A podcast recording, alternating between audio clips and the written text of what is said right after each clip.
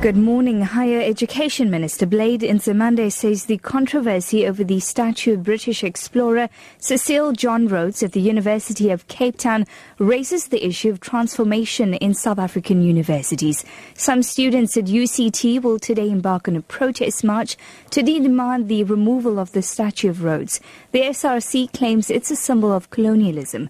Nzimande says transformation has become unavoidable. We welcome this debate, I must say, you know, because we hope this can actually mark another watershed in the struggle for the transformation of our universities, you know, because it actually raises some fundamental issues, but to actually raise the issue quite sharply on the question of transformation. And we're quite pleased as the department that this is actually raised by stakeholders based at universities like the students and some of the academics themselves, because we believe as government government that stakeholders themselves need to take a lead actually on this issue of transformation.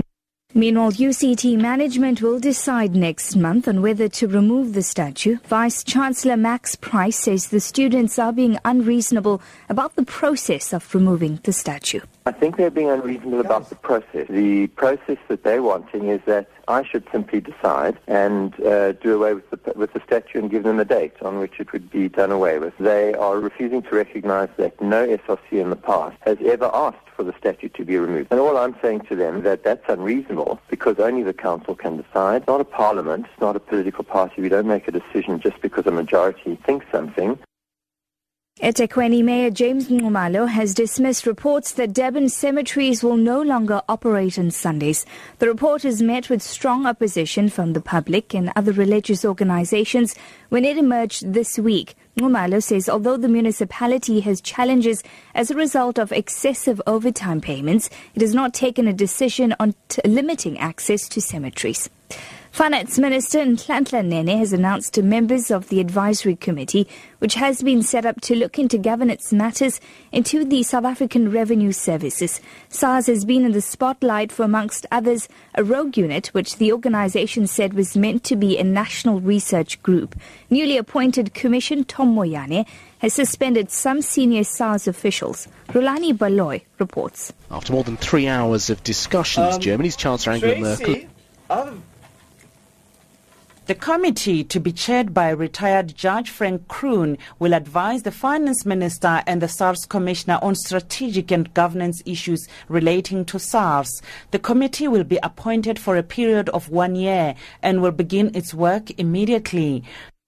And finally, to wrap up this morning, European leaders say Greece has agreed to come up with a new list of reforms within days. This is an effort to secure bailout funds. The BBC's Damian Grammaticas has more. After more than three hours of discussions, Germany's Chancellor Angela Merkel and France's President Francois Hollande emerged to say Greece has agreed to present a new list of reforms to its creditors. The senior EU official said the message to Greece was simple. Give us a list fast then you can get the money fast. But what he didn't say is the catch. Only once that list is evaluated for its impact on Greece's finances and approved will the other nations that use the euro hand over more money. Your top story at 9, Higher Education Minister Blade Nzimande says the controversy over the statue of British explorer Cecil John Rhodes at the University of Cape Town raises the issue of transformation in South African universities. For Lotus FM News, I'm Tracy Valaydham. I'll be back with more news at 10.